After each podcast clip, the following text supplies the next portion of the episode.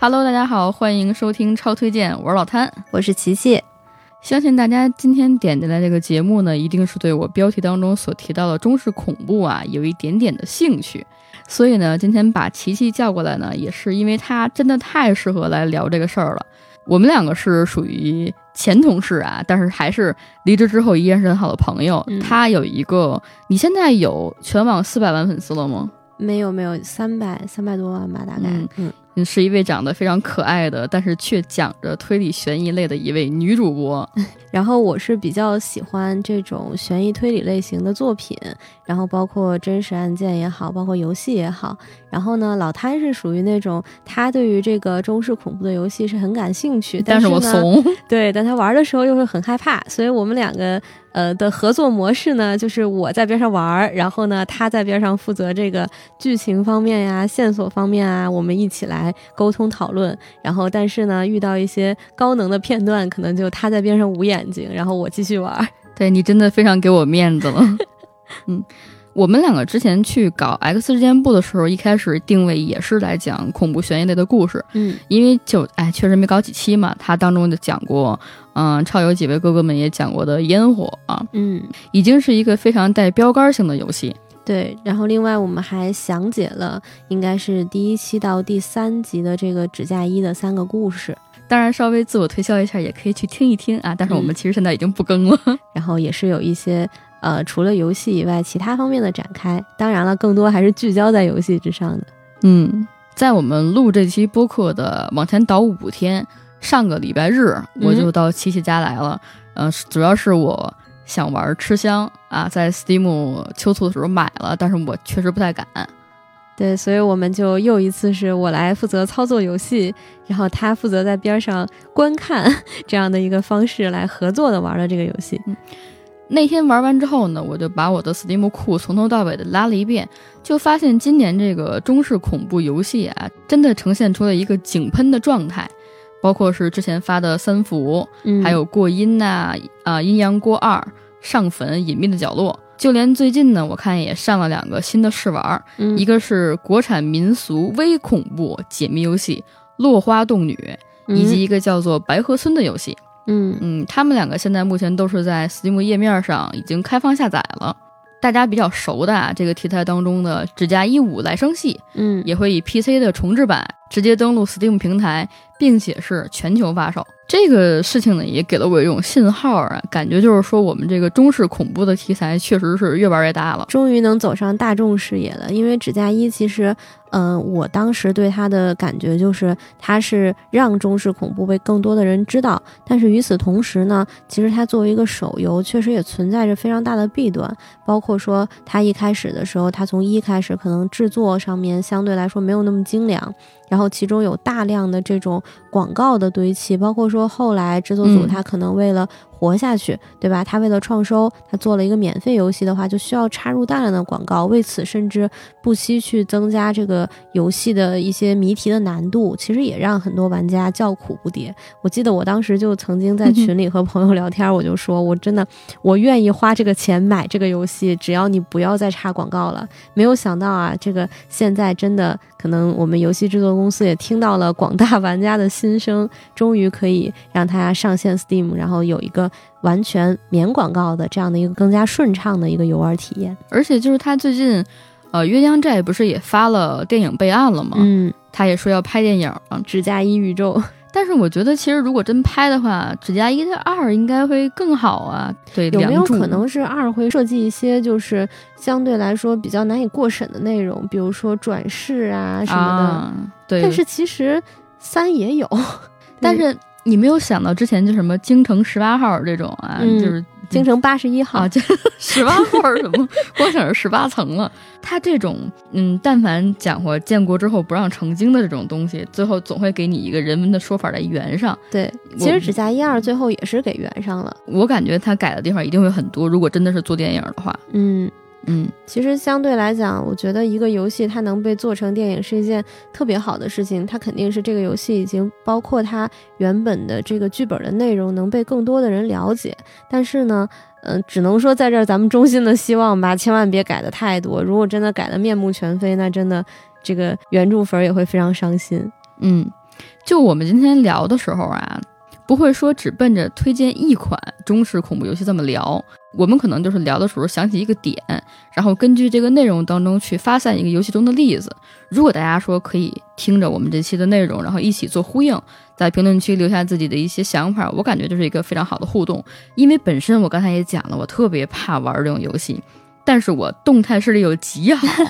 真的，我的三伏之前我也讲过，我是。在地铁上玩的，然后前边刚好有个孩子一跺脚，我差点没把 Steam 袋给甩出去。我们前几天一起玩吃香的时候也特别好笑，明明是我全程一直在盯着这个游戏屏幕，然后那个时候老谭突然发出一声尖叫，说刚刚屏幕上飘过一个黑影，但是我完全没有看到，他完全没有看见，我就看着一个东西唰就过去了。而且吃香里边会有一个情节，就有一需要小小操作的情节，就是当一个鬼出现的时候，它可能出现在你的斜上方，可能出现在你的斜下方，你需要进行一个操作，一直盯着这个鬼，这个鬼才会消失。如果你第一时间没有看到它的话，它可能就会下来把你弄死。但是这个过程就是对我来讲非常的困难，因为我没有办法第一时间发现鬼在哪儿。嗯，真的是一个非常艰难的过程。但是这么长时间玩下来之后呢，我们也是发现这个中式恐怖游戏的创作范式，嗯，就大概在这些年当中已经有了一个模板。是的，最简单的就是纸人、棺材跟符咒啊，传统三要素嘛。比如说冥婚啊，嗯，那个叫啥赶尸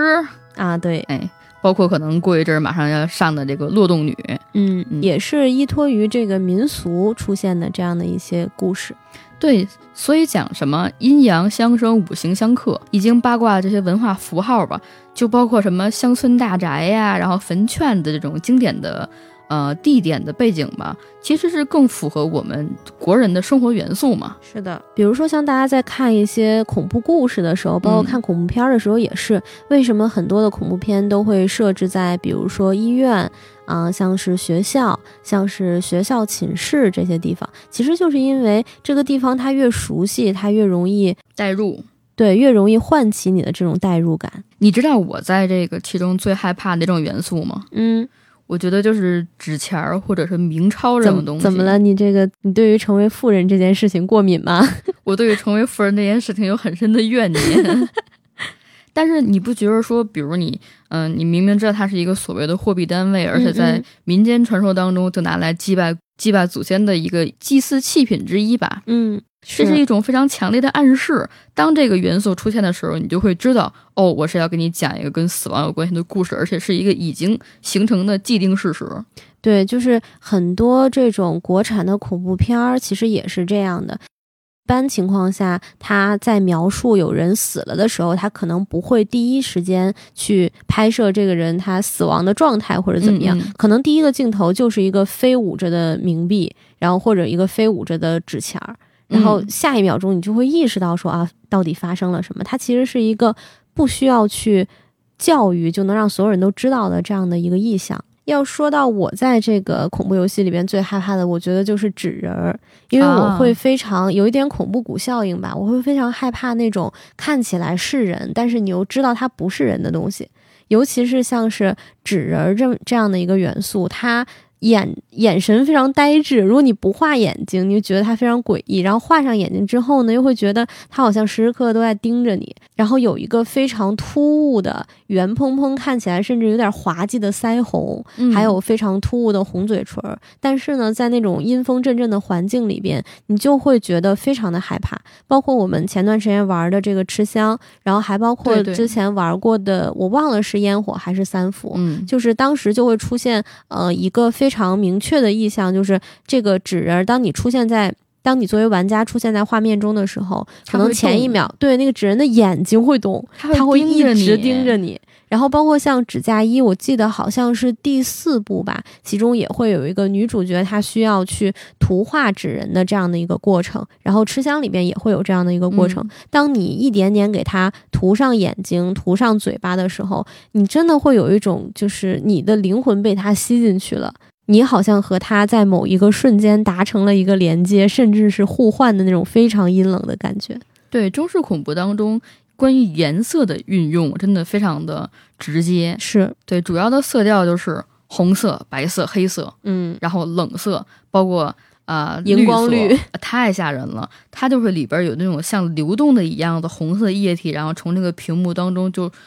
一点点的缓缓往下流。对，这个它甭管是快的话，你会觉得说这个事儿非常的急速；嗯，如果是慢的话，你还反而会有一种心里边被牵动的那种感觉。是刚才琪琪说指甲衣这个事儿，嗯指甲衣应该是在颜色的运用当中是已经到现在啊这几部下来之后用的非常好的作品了。嗯，它就是说很大程度上会营造出一种很很劝退的震撼效果。嗯你你看到红色，你就会想到血液，对吧？嗯，然后你看到暗场景当中的黑色轮廓，你就会知道啊，这可能是一个隐藏的鬼影子，鬼影啊，对，尸体啊这种。嗯它其实是不仅烘托了解谜游戏当中的叙事，它对那种悬疑的气氛的塑造啊，嗯就给你的环境体验就非常的，你也不知道说是好还是不好，真的挺因人而异的。尤其是中式恐怖，我觉得对于红色的运用真的是登峰造极。因为如果我们看一些其他的国家，尤其是欧美那边的它的恐怖游戏的话，其实红色更多的是来源于血，嗯、然后或者说是一种危险的象征。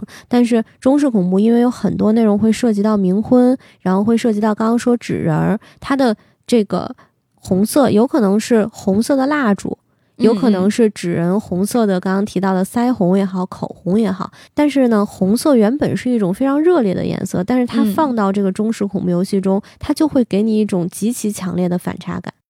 你觉得它看起来好像是在描绘某种喜事儿，但是你心里又清楚，它其实是非常危险的一个预兆。嗯现在就特别容易把这种红色做一个急剧的变化，嗯比如红灯笼刷一下就变成白的了哎，白灯笼。比如你一个呃红穿着红色喜服的新娘子，嗯，然后在又一闪之后变成了穿着白色的一个就是头发都蒙面的一位女子的那种影像，这个冲击力真的是非常的夸张，而且它对一些场景的运用啊，什么坟场啊、嗯老旧小区啊、荒郊野外啊，谁还没经历过这些地方？对，对你可能现在看到坟场的机会比较少了，因为大家都上墙了嘛。对，这这个东西你也没法说，没有什么办法。嗯，但是荒郊野外这个事儿，你从小到大，大家是不是都劝你不要去偏僻的地方，不要去晚上经过所谓的一些会发出滋儿呱乱叫那些地方？记得之前有一个恐怖游戏也是国内做的，但它可能不太算是中式恐怖，叫《黑羊》，讲的应该是和校园霸凌有关的内容。它其实中间就会有一些情景切换，比如说前一秒还是人声鼎沸的学校。然后下一秒，突然所有的颜色都消失了，而且身边就空无一人，就是用这种暗色调显示的，好像是你来到一个死寂一般的校园里，就是那种冲击力真的是非常巨大。嗯，其实这种所谓的固定场景啊，你看像欧美游戏当中，你可能玩《生化危机》什么之类的，嗯，它就会给你很多突然间出现的那种，就是 jump scare 这种东西。嗯我就会知道我前面可能就有一个什么僵尸啊，或者一个乱七八糟的玩意儿会出现，对它那个嗯恐怖氛围的塑造感是非常直给的。当时看玩寂静岭的时候，啊他那个防空警笛一响，然后从表世界切换到里世界，我当时的第一反应其实更多的是我要开始打怪了，怎么办？我要怎么操作？但是像玩中式恐怖游戏的时候，那种感觉完全不一样。它会先给你沉一段时间，嗯，让你先体验这种环境，然后在你的情绪刚刚放松一点的时候，突然哎，给你来一下出来什，么玩意儿？就我之前玩游戏的时候，琪琪给我支了个招儿，嗯，说你要是实在玩不下去，你就放好运来，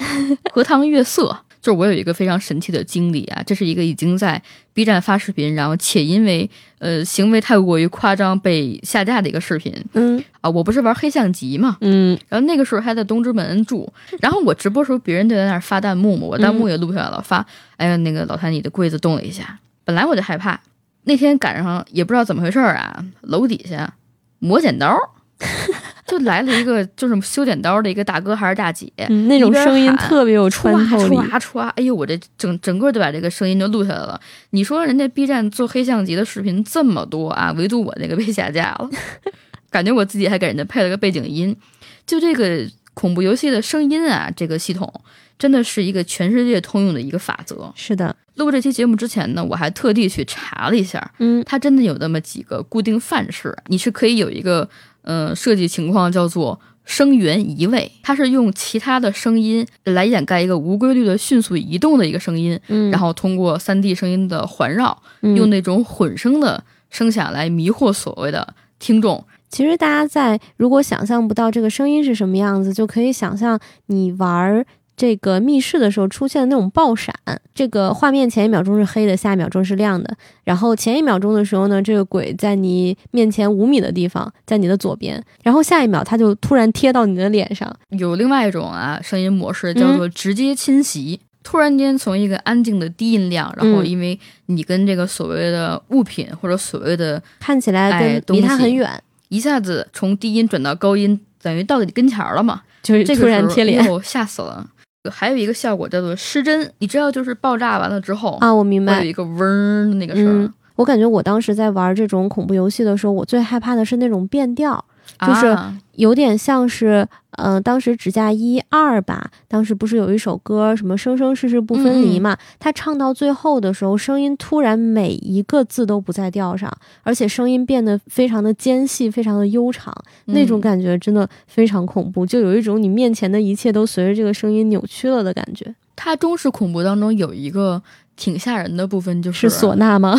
唢呐都好，你不觉得有的时候你听到猫叫也很吓人吗？啊，是是，小孩的哭。说到这儿，突然想到了一个，虽然可能不一定会发生在恐怖游戏里，但有可能会发生在线下的一个真实的一个恐怖故事。就是之前有在网上看到过，说有一些犯罪分子，如果说他发现这个是独居女性在家的话，他可能会在外面去放猫叫的声音，或者是小孩哭的声音啊。对，就尤其是像对于小女孩，其实就是对于我自己来说，我之前。大学刚毕业的时候，一个人出去住，然后当时有一天晚上下大雨，然后我就一直听到楼下。我当时我家可能住十二楼左右，然后我就一直听到楼下有小猫在叫，特别特别紧张。我一方面又担心说是。就是万一是小猫淋雨，是不是会死或者怎么样？然后另外一方面呢，我又因为当时刚刚开始一个人住，我又担心，就我就瞬间想到了在网上看到的这种可能性。他就是把这个女生骗出去，然后他开门了之后，可能这个人他就躲在楼梯的暗处，哎呦，然后就哎发生一些非常可怕的事情。所以那天最后我也没敢下去，但是第二天一早，我六点多的时候天一亮，我就赶紧下去了，发现确实是有两只小猫，它们掉到了那个缝里。嗯，缝里，但是当时已经有几个小姐姐正在救他了。仔细想想，其实如果那个时候出去了，但是如果外面是有坏人的话，还是真的挺危险的。就是这种我们比较熟悉的声音啊，确实是能给你一些所谓的情景代入的。是的，因为我之前不是也特别喜欢看那个他们现在拍的《鬼吹灯》这个剧集嘛，嗯，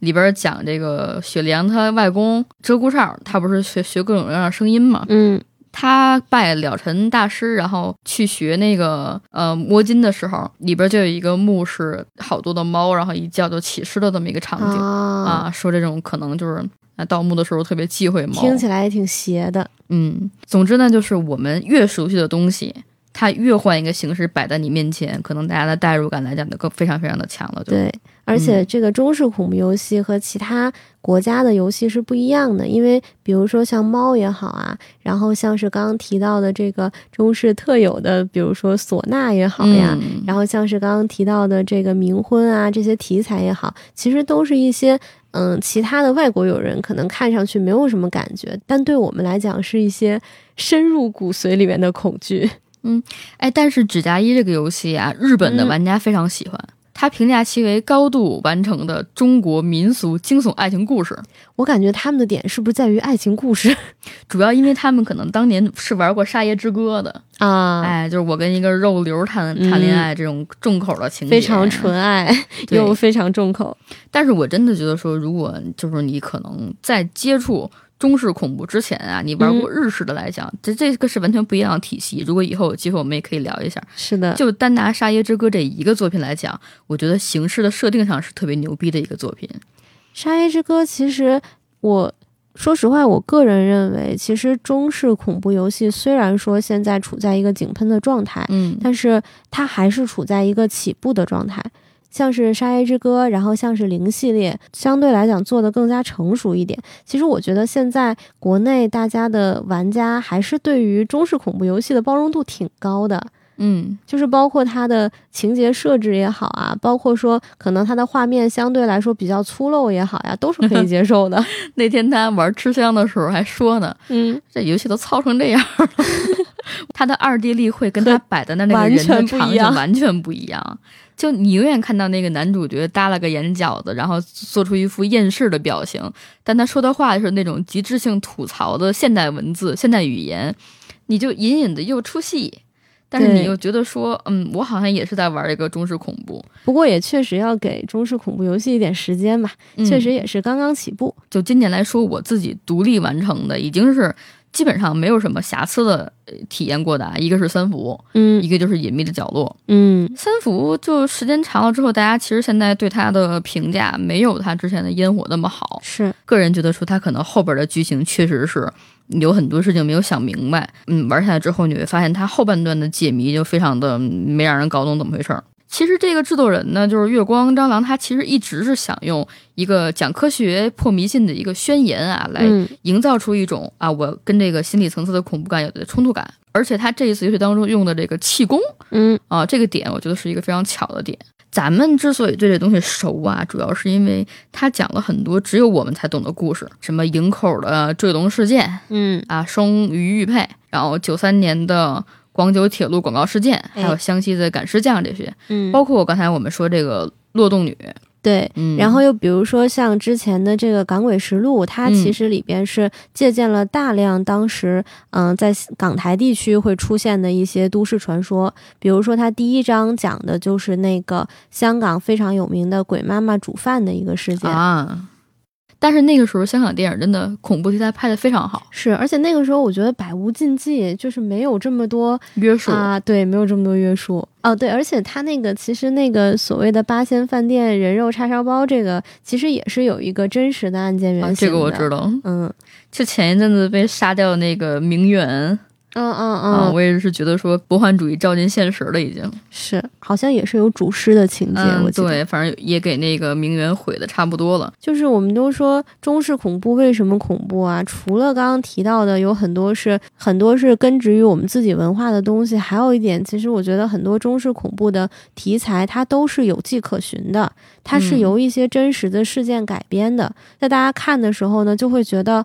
哇，原来这些。恐怖的故事看起来非常极端的故事，在现实生活中可能也发生过，甚至就在此刻，也可能正在隐秘的发生。这个场景啊，嗯咱俩玩的也算多的了。嗯我们随便拽几个出来，大家其实应该都能会比较有感触。你还记得，就是说原来玩烟火的时候，有一个嗯从棺材板里边能打电话出来的那个电话机吗？嗯嗯你按一下幺幺零，然后把事件开启了。嗯就包括前一阵玩三伏，里边有一个桃色密室的 CD 嗯。啊、VCD 吧。你看完之后会发现后边的窗户那儿多出来，不是后边的屏幕那儿多出了一扇窗户，差点说反了。嗯。嗯，还有我就是我今年玩的《隐秘的角落》，嗯。它这个如果是你看过啊、呃剧又看过书的话，嗯，这个游戏真是两极反转。它它它里边有个场景，就是朱朝阳不是每天都被他妈强烈的 PV，然后学习嗯。什么之类的吗？好好学习。他去洗脸照镜子，哦，然后下一秒钟他妈妈突然就出现在他身后，，他妈就在后边盯着他，这非常吓人。而且是非常中式恐怖的内容，就是嗯。对于应试教育啊，然后家长对于孩子的这种强权呀、嗯，还有这种沉甸甸的责任感。我觉得好多人会把中式恐怖做一个区分啊，嗯一个就是硬性元素，刚才我们讲的那些所谓的元素堆砌，嗯，另外一种可能就是像精神内核。哎，中国式家长、隐秘的角落，包括黑羊那种带有现实主义题材的东西，它其实也是一种中式恐怖。是的，我跟你说一点，嗯今天现在我们录的时间是二十二点三十五，嗯，明天还要继续上班，你觉得这是恐怖吗？对，这个可能比我们现在讲到的所有游戏都要恐怖。你看到社社会新闻当中出现的事情，你知道它怎么回事儿，我可以跟你说，因为琪琪我们俩是很好的朋友。嗯对这个社会现象能有一些探讨，但是我可能很多问题我不会跟我不熟的人去交流。对，而且某种意义上，在目前的情况下，就是贸然的表达观点是一件特别危险的事情。像什么拐卖妇女儿童，嗯，对吧？底层压迫呃民众这种内容，包括你嗯跟那个陈清穗，虽然没交代，但是其实也很明白，是他在把老田家倒卖文物的这些所谓的证据呈上去之后就不明不白的失踪了。名单里有一些很不能提及的人物。嗯，最后他就无缘无故就消失掉了。你把它写进游戏当中，其实是一个很好的一个出口，是它也是我们一个对现实生活中很多事情无法去表达的一个所谓的情绪出口。是的，就比如说像《港诡实录》里面，它嗯其实有讲到那个非常有名的花旦，对吧？他最后变成了一个蜘蛛人，其实也是因为他当时被这个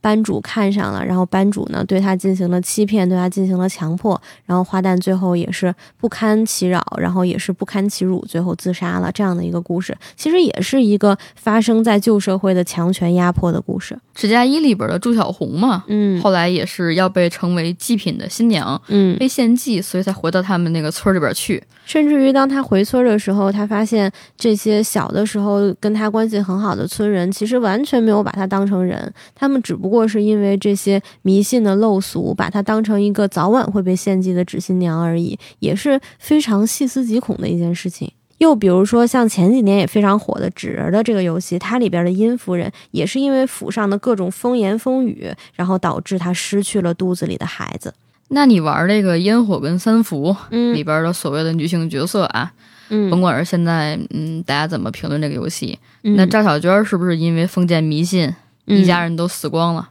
是的，而且这一家人，她的公公婆婆可以说是完全不把他们的儿媳妇儿当人看呀，就只想让自己的儿子复活。嗯关键把他儿子害死的也是因为他们两个人封建迷信嘛。是的，甚至，呃，如果说有因果报应的话，那也是因为他公公做的一些坏事，然后导致他儿子在这个阴间啊，也是哦，受到了、那段演出绝了，对，也是受到了非常多的这个伤害。还有还有就是隐秘的角落，嗯这个也算大 IP 了。那你朱朝阳是为什么最后你甭管是因为笛卡尔的共通性还是怎么样，他到最后是不是变成张东升了呢？嗯，他又为什么会变成这样的一个角色呢？刚才说回门儿，嗯，虽然说在完成度上还是比较青涩的一个作品啊，嗯本身就是爱好者大大学生做的嘛，嗯，嗯，那也挺不容易的。很厉害了已经，嗯风格上非常独特啊，就把时代背景跟女性对爱情的向往做了一个很好的结合。嗯他其实主张的是婚姻自由，嗯，但他却选了一个命运有因果的一个展开。他用了很多没有办法获得婚姻自由的故事，嗯，然后最后主张了这样的一个主题。主要是回门这个事儿吧，这个说法确实是，嗯，这个说实话，这个名字就很 嗯，就很中式。对，而且他这个项目当时开的时候是在魔点上众筹的，后来在众筹结束之后，将近九个月吧，嗯，才被方块牵走，然后作为一个独立游戏，还在哔哩哔哩上试播。就是命途多舛。嗯，反正也是一个，就是你现在讲起来，完全是可以用一种很包容的心态去玩的一个啊、独立的恐怖游戏。毕竟这个中式恐怖游戏，无论是从制作方面啊，其实现在大部分都是单打独斗啊，或者说是小作坊、小团体。然后从这个故事剧情方面呢，可能也有这样那样的问题。我我觉得也有一个特别不好的现象，嗯，就是因为大家觉得说，嗯，这个元素其实挺好做的，对，做大量堆砌就可以了。就比如说像是那个阴阳锅，哎呦我天哪，就钱好赚了嘛！最开始指甲衣火了之后，接连出现了很多这种中式恐怖题材的手游，比如说像、像是刚刚提到的阴阳锅，然后比如说像是那阿杰谷吧，好像，嗯嗯其实这个也是一个非常好的一个 IP，但是事实上它最后呈现出来的样子，呃，就是。说实话，真的是有点太糙了。就是我当时看的是散人的实况，就是我会觉得说这个游戏它的制作还有它的故事 都有一点太浮于表面了，确实会消耗很多玩家对于这个游戏题材的热情，还有对于它的包容度。我觉得就是好的中式游戏，它还有一个非常重要的因因素吧，啊，原因也可以，你一定可以从它的叙事当中感受到所谓的有一种深层的人文关怀。是，要有一个暖心且温情的故事底本，你也可以做一个非常厉害的开放性结局，就包括陈清穗那个事儿，嗯，他到底死没死？他消失了之后怎么样？大家希望他死没死？就当一件事情它可以引起大家长久的讨论的时候，哎其实就说明这个故事已经是成功的了。其实就像是我们讨论说做书也好，或者说做其他任何东西也好，我们都会说内容为王。其实对于游戏来讲也是这样，就是玩家们可以包容你，如果一开始的时候在这个呃游戏的这个画面上设置的不太好，然后比如说在这个嗯、呃操作上面有一些小瑕疵，但是只要你的故事是打动人的，只要你的故事是一个满分的，或者说九十分以上的故事，那我觉得玩家的包容性是会更加提升的。我为什么说啊，把这个隐秘的角落这个游戏单拎出来？一如我刚才所讲，它是一种另外的中式恐怖，嗯就是它又出过书，又嗯，出过剧，你还是想体验一下它的游戏会怎么样诠释这个故事？它一开始刚出的时候呢，因为它也是独立游戏工作室做的嘛，嗯。我还想着说会不会有点割韭菜的嫌疑，嗯，因为我自己是非常喜欢这个故事的，它这个制作画面制作确实很啊，画面制作非常牛逼，嗯。哎，它的那个配音也真的，我跟你说就是对绝了。你你知道它里边有一个就是类似于反映朱朝阳的另外一个心理的那一个狐狸，它的配音，你看过《流浪地球》吗？里边那个 Muse 啊是那个 Muse 的配音，啊，说的就非常的嗯，感觉上冲这个配音我也可以买一个的感觉。嗯他们整体的例会还是非常像这个片儿当中的风格。我一开始也怕他就是双开局都 OK 的情况之下做了一个非常惨的游戏，嗯但是啊，如果你是一个又看过剧又看过书的玩家，完全可以靠这个游戏来打开第三种观察的方式。其实开头还是会有一点冗长。它朱朝阳开头在前面的 demo 里面无限轮回的时候，其实我是有一点走神儿的。你能感受到他每一次有前几次有细微的区别，但他又要很仔细的才能发现这种区别。主要是引导跟 UI 做的非常的差。对，不过后续我感觉后续的剧情会更加顺畅一些。我在里边有一些部分，我觉得其实他做的还是比较有意思的。为了防止大家可能没有听过这个游戏或者这个嗯 IP 吧，大概提一嘴。其实这个剧能推出的非常的不容易，《隐秘的角落》坏，小孩儿这个书写的吧，嗯有一种不成文的改编规定，就是孩子未成年人不能呃犯事儿。对，因为我们做出版嘛，很多书都是因为这个问题，其实是做过一些修改的。嗯你改成剧肯定就更不行了嘛。它主要是讲的三个孩子，就是朱朝阳、颜良，当然在书中叫丁浩，嗯还有普普，他们在景区玩的时候，无意中拍下了张东升谋杀呃岳父岳母岳母的一个。但是这个书的主要的用意啊，还是去引起大家对一些什么青少年犯罪的关关注。书里边有一句名言嘛，就是大概的意思就是说，嗯、所有的大人都觉得孩子一定是纯真善良的，哎但是他们好像都忘了，他们自己小的时候也是一个孩子。他的原著小说就叫《坏小孩儿》啊。嗯，这三个孩子啊，除了颜良之外，那两个都其实都够坏的。是，他其实改的时候，单纯的把朱朝阳这个视角，然后在剧当中做的比较群像，所以才拉了那么多人物出来嘛。是，然后这个游戏的视角呢，又回归到朱朝阳自己这边儿。嗯、所有的命题其实跟朱朝阳的日记本有关系。嗯我印象非常深刻的啊，这是剧里边的一个部分，嗯就是他有一个章节叫苍蝇。他爸后来去试探他的时候，嗯他知道他爸弄那根录音笔，嗯，在包里嗯，然后他就他爸不是接电话去了吗？嗯他看到之后呢，他就瞬间有一只苍蝇落在他爸刚才吃完的那个碗上，嗯，就觉得他爸特别恶心。嗯，嗯，这是他为什么后来下定决心要去嗯杀人的那么一个一个缘由。嗯所以这种所谓的章节制的提醒还是比较有意思的。然后是的，游戏当中第一章就叫母亲，嗯讲的就是这个窒息的亲子家庭。太可怕了。周春红，哎呀，你就你当时在玩第一章的时候，感觉他妈妈就像大 boss 一样，压迫感十足。就他妈上来得跟你说了一句话，他妈说：“朝阳啊，今天是放暑假的第一天，你不能有一点松懈啊。”他妈不知道从哪儿弄了一块金铜手表，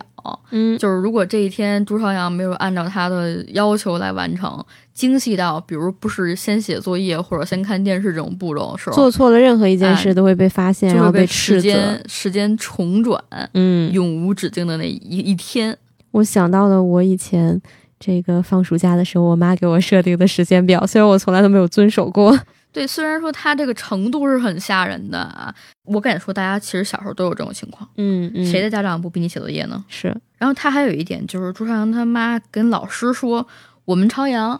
就学习为主、嗯啊，不需要其他的东西不要找哎我们。不要找朋友，不要干嘛。我就一瞬间想到了我有一个朋友，就我们村里的人，大家都说他是个有毛病的人，跟别人都不合群。嗯后来有一次，就是我回家的时候，他无意中开他的电动摩托车，然后载了我一程，嗯，就聊天嘛。嗯他说这件事情他长大之后复盘了一下，嗯是因为他妈妈是一个非常厉害的一位女性，当时上学的时候就经常去找老师，啊，他不是奔着说你去。嗯，比如我的孩子学习哪个地方有问题，你可不可以帮我指点一下这种情况？嗯他是去找茬儿的，啊一回两回三回，老师就怕了，老师对就不敢说他任何问题了。三回四回五回，孩子们就都怕了，对，所以就造成他现在就是从上学这个过程当中没有一点点的好的那种回忆。中式恐怖可能对一部分来源于原生家庭这个事儿，嗯，也是被大家所共知的一个一个方向吧。是的，无论是过度保护也好，还是说过度的这个教育也好啊，还是说过度的严厉也好，其实对孩子来讲都是一种现实生活中的恐怖游戏。嗯，刚才琪琪也说了，就是大人变成这个样子之前，他忘了自己也是一个孩子。然后在这个游戏的第二章当中啊，我不给大家剧透太多，就嗯大概提一嘴，就讲了这个周春红是为什么变成这样的。嗯就讲他其实是一个过去非常非常优秀的一名跳舞的舞者啊，后来是因为就跟这个朱永平搞对象嘛，嗯就怀孕了，就不能再跳舞了。嗯，她的丈夫又背叛了她，她又觉得说想要去呃通过养孩子把孩子养得很好这件事情来证明自己可以不需要男人，然后就变成一个非常优秀的妈妈。但他事实上他正是为了男人才做了这件事情。反正呢，嗯，anyway，就是全都是这种一点点的原因。嗯，就是他这个游戏当中很多的地方很细节，嗯我们在看剧看书的时候就提过一个观点，就是到底有没有普普的弟弟欣欣这个孩子。嗯他这个游戏当中就有一个部分，就是有一次朱朝阳无意中拿到了这个嗯、呃欣欣的电话号码，他就去外边的一个地方，一个公共电话打了一下这个电话，才发现其实。瀑布是骗他们的。游戏当中的狐狸的设置啊，很多人觉得说，嗯，可能就比较为什么搞这么个玩意儿出来啊？嗯其实他其实是在暗示说，给朱朝阳的另外一个心理层面做提示，嗯，他是他心中是有邪念的，也是对。他也可以通过这个狐狸的一些探究，然后去知道啊，瀑布心里怎么想的，然后嗯那个张东升心里怎么想的。怎么讲？他的这种补完呢，其实是对整个一个呃 IP 形式的一种非常好的一个宇宙的一个形成，应该可以这么讲。我觉得这是一种特别合适的啊，对于这种所谓中式游戏的一个大 IP 的一种补完，就跟搞最终幻想宇宙是一样的概念。因为对于大部分的嗯、中式的，无论是游戏也好，还是表达也好，其实都是相对来说比较含蓄的。尤其是当你在看一个群像剧的时候，有的时候可能会我不明白这个人他为什么要做这件事情，这个角色他这么做我不理解，我不理解他的动机。但是如果说你玩完这个游戏之后，你可能可以从每一章，然后从不同的人物身上去出发。从他的视角去了解他的故事，可能就会更加了解这个人他的他的动向是什么，他的动因是什么，他有什么样的动机，然后导致他做了这样的事情。现在也是被中式恐怖拥有的比较多的一种玩法，就是角色互换嘛，一个我的视角，一个你的视角。这回三伏用的也比较多，秋无的视角，嗯然后陈清源吧，突然间想不起来那位道士兄叫什么名字了，反正就是他们两个人来回切。嗯嗯，当然我现在对这个游戏的怨言也是比较大的。至少在中式恐怖的这个范畴内，其实我觉得三伏它也是一个比较标准的一个合格的作品，只不过是因为我们大部分人可能一开始的时候对它的期望拔得太高了，对，所以中间会有一点落差。现在也是希望大家以后挑游戏的时候可以保持一个非常好的平常心。嗯就我们现在玩游戏期望拉太高，然后突然间摔得很惨的事情还少吗？行吧，反正今天也是让大家听我们两个人在那唠叨了这么半天，嗯是一个非常发散的关于中式恐怖的一个讨论吧。具体推荐的游戏呢，其实我们刚才说的时候也都融入进去了，嗯可能大家有的已经都玩过了，所以呢，就再次重申一下。我呢是比较推荐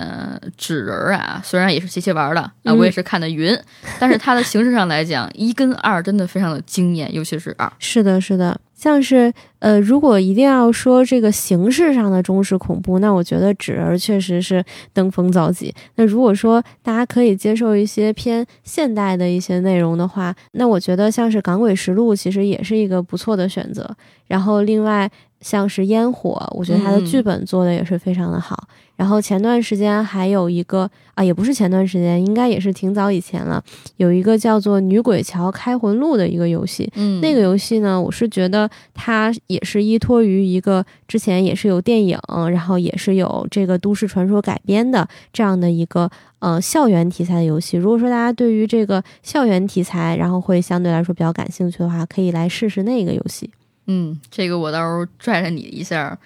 玩玩吧，我我到现在都 没有玩过，因为我路痴。然后那个游戏里边有大量需要绕轨的，嗯，那个什么，然后我到现在就是看攻略都记不住路。明白？哎，一个题外话呀，我们两个中式恐怖之前也玩过一些作品。嗯，我记得有一次玩那个玛莎已死，是一个厂子给我的试玩码，然后我就说我们玩一下吧，就是迷路，狂迷路。对，我们为什么不敢玩逃生啊？是因为真的不认识路。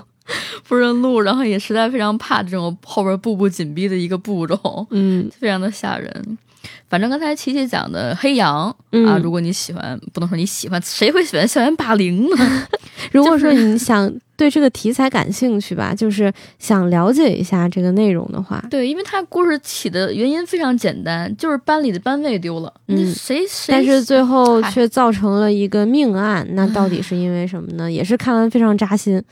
对，就是人性的 沦丧是，然后还有什么呢？还有就是，嗯，隐秘的角落，对吧？我刚才也用了很大的篇幅来说，嗯，你要不要看看剧？要不要看看小说？嗯，我个人觉得小说其实比剧好看，大家侧重点不一样吧？对，但是说实话，这个小说得跟大家说一下，小说的文笔非常的。